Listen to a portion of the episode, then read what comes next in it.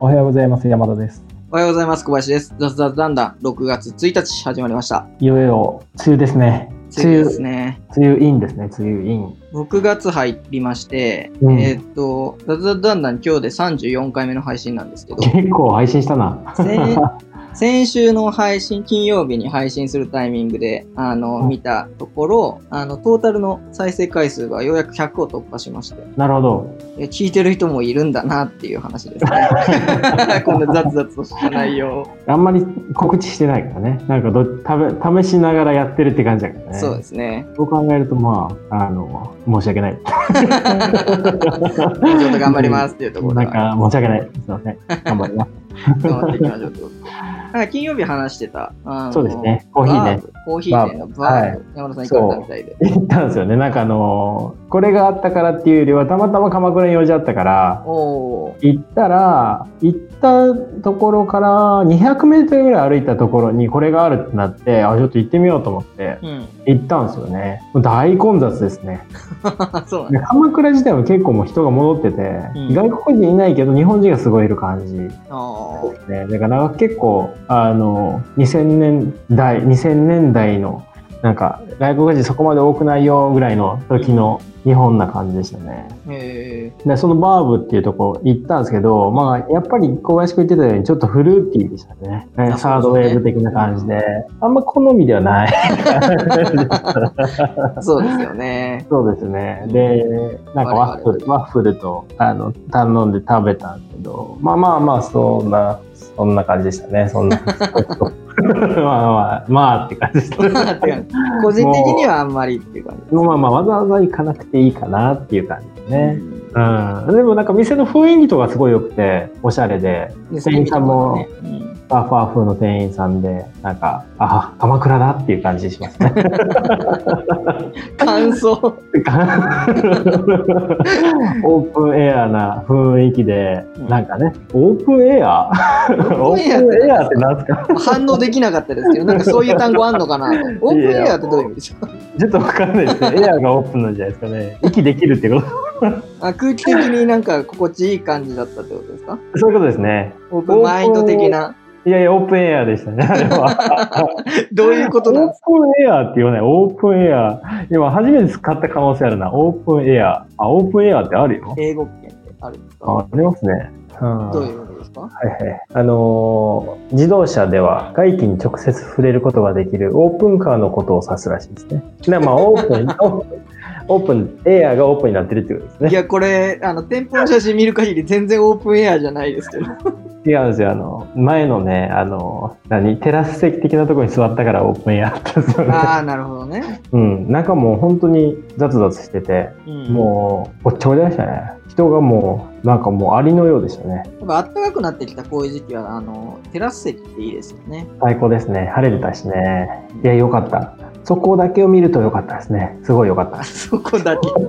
いやまあまああのコーヒーもあのブルーボトル好きな人は多分好きなんでしょうけどね。でしょうね。うん、まあ、好き嫌いありますからね、そういう。そうなんですよ。そこ大事ですね。コーヒーはうん自分もちょっとあんまり得意ではないので。私はやっぱりセカンドウェーブ派でしたね。うん。うん、なかなか好き好みがあるのでちょっと何とも言えないです けど、まあ店の雰囲気は好きというところです雰ね囲。気が良さそうですね。コンセプトも好きですね。うん。味はスタバっていう感じですね。いや、スタバよりは絶対美味しいでしょ。いやいやいやいや、まあ、うーん慣れでしょうかね。毎週で慣れるのかもしれないうな。ん。うん、オープンエア。コーヒーとか習慣性あるものなんでね、自分がな一応慣れてる味っていうのが一番美味しかったりしますからね。うん、ちょっとまたぜひ行っていただければと思います。はい、自分もちょっと気が向いたら新宿、新宿、新宿でね。うん。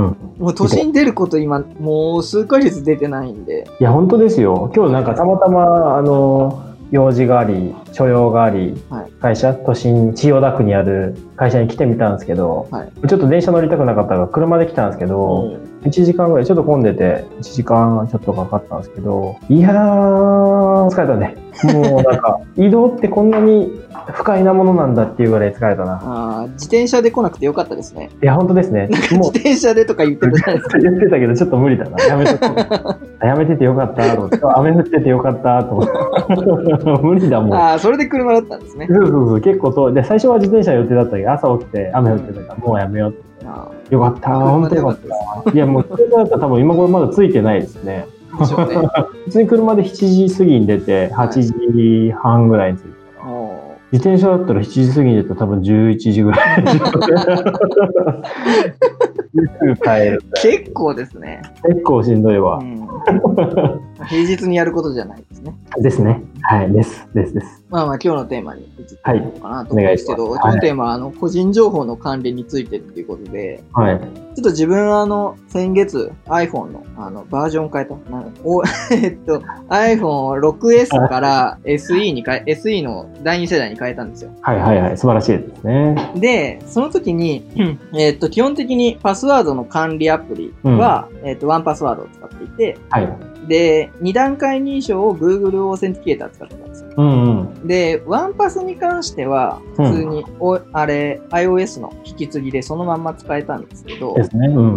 Google オーセンティケーターがそれができないってことで、一個一個登録が必要って感じで一すね。個一個のアカウントに対して、あの、二段階認証の登録をし直さなきゃいけないっていうことうん。で、で、どうしようかなっていうふうに悩んでたところ、で、検索したりしてても、ちょっと答えが見つからないなってことで、うん。どうしようかなっつって、山田さんに相談したっていうようなそうですね。形なんですけど、んまあ、そもそもパスワードうんとだけで、まあ、今までやってきた昔10年前20年前かなやってたのがちょっとそれだけだと情報の管理として危ないよねっていうことで2段階認証みたいなのが進められてね始みんまなっ使ってますね。うん。たんですけど山田さんはどうされてるのか私はですね、えー、そもそも Google オーセンティケーター使ってて、小林くんと同様、うん、 Google、Google じゃないわ、iPhone6S から10に変えるタイミングで、はい同じようになんかその Google のやつ全部入れ替えないといけないっていう問題が発生したんですよね。はいいや、これはマジ無理だわと思って、でどうしようかなと思ってたところ、まあいろいろ見てたら、あの、まあパスワードはワンパスで、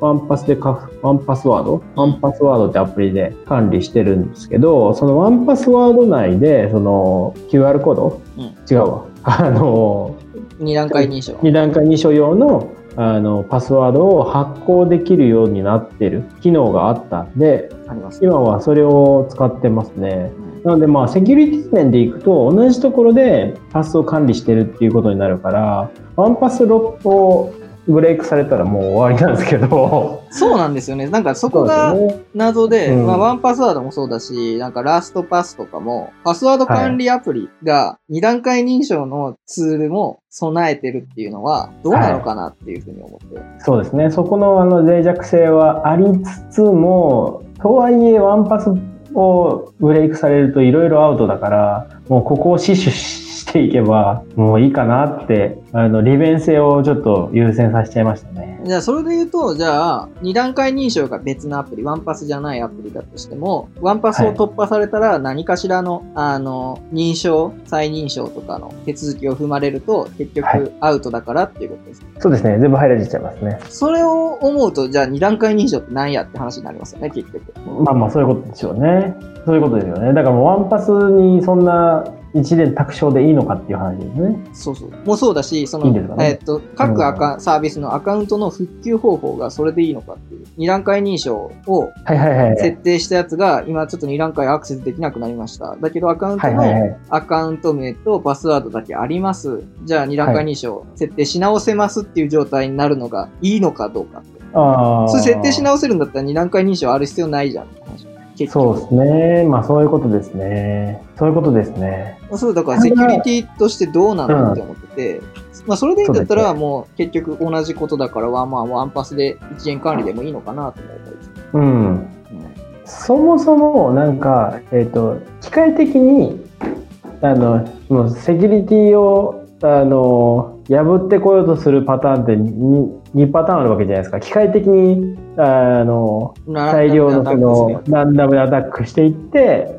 破ってくるやつと、人が特定の誰かに対してあの狙いすまして入ってくるパターン、で前者に関してはあのこのワンパスのやり方でうん防げそうな気はしていて、うんでワンパスのマスターパスワードさえリークしなければ大丈夫なんですよね。うん。とはいええーと人が特定の人だ誰かに対して狙いを済ましてアタックされる場合に関しては多分今のややり方だとアウトだと思うんでそこはもうちょっとごめんなさいっていう感じですね もうそこごめんなさいなんですね。そうなんですよね。前者をあの破られないためのだどっちかというと確率論で前者のパターンは多分結構一般的にあるけど特定狙われるケースってそもそもそんなにないしうんまあそうでしょうね。なんかフィッシングとかに釣られなければっていうことですよね。そうそうそうだからそこはどっちかというと普段の心がけ次第というかだなぁと思うしフィッシングで釣られてもワンパスのマスター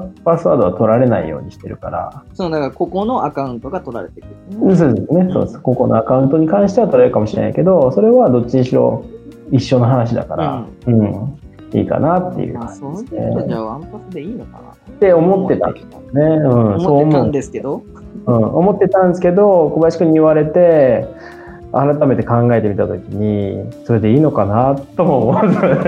いや、なんかそうなんですよ。なん かあの、普通に過ごしてる分にはそれでいいんですけど、 山田さんとかだと、まあ、あの、事業をやってたり、うんはい、投資してたりとか、いろいろあるじゃないですそか。うですね。はい、そうですそう、ね。なんか自分一人で完結しない損失が発生する可能性があるわけじゃないですか。えーそうですね。まあ、あの損害賠償とかそういうことだよね。そう、そうなってくるとうん結構なんか、がっつり考えないといけないのかなとも思い。うん、そうなんですよね。だからそこを、えー、と分散させる必要はあるかなと思ってるんで、基本的にその漏れてやばそうなはいものに関してはなるべく残さないっていうねスタンスでしやっていくしかないですよね。例えばファイルとかもローカルに落とさずに基本的にオンラインででそこに関しても基本入らないっていう感じにしたりとか。それ、あの、まあそういうそこも怪しいやつは別のワンパスを使うとかそういうことなの別のワンパスを使うほどあれですね基本的にでもワンパスに何でも載せないようにはしてるかなあー基本的にあのー基本分けて分けてるっちゃは確かに分けてるんですよ iCloud のあのーパスワード生成のやつあるじゃないですかうん。大概はあっちでやってて本当にヤバそうなやつとかそれこそメアドとかに関してはワンパスで管理してる感じかなああ。一応そこを分けてるんですね。分けてるんですよだから例えばあの何ショッピングサイトとかのパスワードとかは iCloud に入れててへーで iCloud でそのまま自動あの保管で入れてくれたりとかするからうんそれでやっててでメアドとかはワンパスでちゃんとあのマスター入れて見に行かないとパスワード見れないし二段階認証見れないしみたいな感じがしてるかななるほど。iCloud の方って、うん Windows でも使える iCloud のやつは Windows で使えないんじゃないかないや、なんかそういういう別 Windows で使えはいるはい版の iTunes とか Windows で使うじゃないです か。はいはいそういうアプリケーションあんのかなってあるんじゃないじゃあの、家で Windows と Mac 両方使ってるんですよ。ああそうなんですねで、常時つなぎっぱなしにしてる方が Windows なんですよ。なるほどねその、なんか動画とか垂れ流しにしてる方がは Windows いはいはいになってるから、なんか両方に対応してくれないと困るっていうのが普段あって。ああじゃあ Google とかでいいんじゃない Google のあの iCloud じゃなくて Google のパスワードの Chrome とかか。Chrome にそのま Chrome まうん保存みたいな。そうそうそうそううん。そうわーって。で漏れても良さそうなのそっちでいいんじゃないなんかまあ自分漏れたらやはだ結局、うあの、個人のしかないので、漏れたところでっていうのはあるんですけ ど。うん、うんうんなるほどね。ななんかそこはセキュリティ本当に2段階認証必要なやつはどっかで2段階認証必要なさそうで漏れてもまあ再生成できそうなやつとかは、うん。なんかその何無料の Chrome とかのやつとかでいいね、なるほど。そうかうん、な。うんそれがいい気がしますねちなみにまあ山田さんは、ワンパスワードの2段階認証はど、何で感じたのワンパスワードの2段階認証はワンパスワードって2段階認証あったんですよあったはずですよ。俺ワンパスはクラウド上で入ってなくてローカルでしか入ってないんですようん。ああ、だからデバイスを認証してるってことですよね。そうそうそうそうそうそうなんか、あの、そう、会社でワンパスワード使ってて、あの、うんなんだ、ボルトはいはいはい特定のものだけその共有できるみたいなうん機能があるじゃないですか。で、それをしてもらうときに2段階認証必要だったんですよね、確か。あだからワンパスでも2段階認証は必要なんだと思うんですけど、あああそれは俺あれだわ指紋認証だわああ、指紋とかにしてるのか。そうか。うんなるほ指ど紋認証とマスマスターですね Mac でも指紋う 取れる Mac を使ってるんですかん取れるマックです ねこれあいや、ものによっては取れるやつ取れないやつ あそうですね今のところ取れるマッあク取れる Mac なんですね。そうですねであで携帯、携帯というか iPhone の方は Face ID とマスターですね。あーそうか。フェイス ID とか指う紋、ん。指紋あ結局そっちになるんですかね。そうですね。そうですね。う。うんんそんな、そうですね。Face ID に関してはもうちょっと不満しかないですけ ど、指紋に関しては 十分機能するよね、もう最近は。あとなんかこっち側だったら別、こっち側で対応できる分には別にいいんですけど、なんかあの、うんサイト側とかいうサービス側で、はいはいはいあの、例えば8桁までしかとか4桁までしあかりみまたすいねなサービスがあったりとかありますして、ね。で、そういうサービスに限って、なんかあの、秘密の質問とか来るじゃないですか。いきますね。あれ、毎回の困るんですよ、秘密の質問。なんかあの、真面目に答えた方がいいのか、あはのいはいはいはい。わざと外した方がいいのかみたいな。わざと外すと結局自分がそれを外したことを覚えてないと復そうなん帰でですきよないし。そうなんですよ。いや、そうなんですよ。で完全に俺、あの、わからなくなったやつがいくつかあって、でしょうね。なんだっけな、小学校時代の、なんだっけ、小学校の名前かななんか小学校の名前とかって入れたら、小学校の名前なんか覚えてるはずなのに、は全然入んなくて、多分、なんか、ローマ字にしたりとか、最初大文字したりとあかー、そういうので、なんかちょっとひねった感じで入れたと思うんだけ ど、それを一切思い出せなくて、結局入れなくて、そのサイト捨てたわ。なん か、なんだっけな、あれ。いや、銀そうなん行での、銀行の口座だっけな銀行の、あんま使ってない銀行口座で、すよ。はい。結果そこの、あの、オンラインバンキング入れなくなったから、そこの、あの、キャッシュカード使って全額を引き落として、もう二度と 使わねえって、使わなくなりましたね。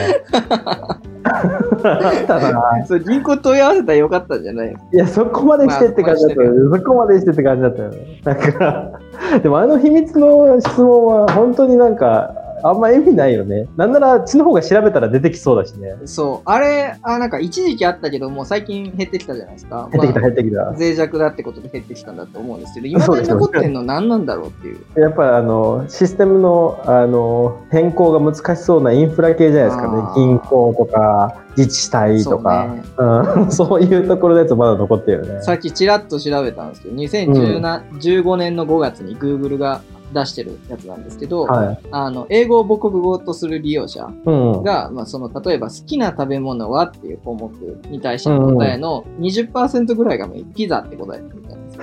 もうそしたらもうランダムで5分の1は突破できちゃうっていう話ですよバ ね。カバカしいそう。でスペイン人の利用者のあなたの父親のミドルネームはっていうのも、なんか10回ぐらいあれアタックかけたら、あの、正解にとたどり着くみたいで。大体ロペス的な感じ だったね面白いねそれ面白いなありそうだねそれ面白いなな Google 自体が実際にその秘密の質問やってたけど、まあ、そういう調査結果出たからもうそういうのはやめてこうみたいな感じではいはいはい Google 自体はその2段階認証とかに変えてったっていうあ経ー緯なんかあの臨床系であのなんかあの人かロボットかを判別するために例えばあの7枚ぐらいの写真7枚9枚ぐらいのああ写真の中盤写写真ね真から信号機が写ってるものを選んでくださいみたいあなのありますねあって一つ分からなかったのが分からなかったっていうか間違えたのが、はいなんだっけなあの商店お店を選んでくださいみたいなのがあって選んだら「いやこれお店だろ」みたいなのが全然お店じゃないみたいな判別されててこれどっちかっていうと Google の認識の問題やみたいな。あれねうん、ありますね。あれはちょっと鬱陶しいですよね。人間かロボットかのやつあれ結構うっとしいですね鬱陶しいですね。え最近減ってきたけど、あの、文字を入力するやあつ、文字なんか読み読みにくい文字を入力。あれもなんかね、やっぱりまあ何回か間違えるんですよね。なんかあのネタ画像で上がってたのはほうれん草はどれですかみたいな感じ で小松菜とかがいっぱいあって知識がないとこれもクリックできないやろうみためいっなちゃ面白い。めっちゃ面白いね。そうあるね。まあ、批判みたいな感じで作ってるネタネタ画像だったんですけど、まあまあ、言うたらそういうことですよね。ストアだと思ってるけど、ストアじゃないなんて、そんなん知るかい。でそういうことなんですうよ。んそういうことなんですよ。まあまあまあ、雑々してきたんで、今日はまあこの辺でっていうことで本当ですね。ちょっとセキュリティ気をつけていきましょう。気をつけていきましょう。はい。今週も楽しんでいきましょう。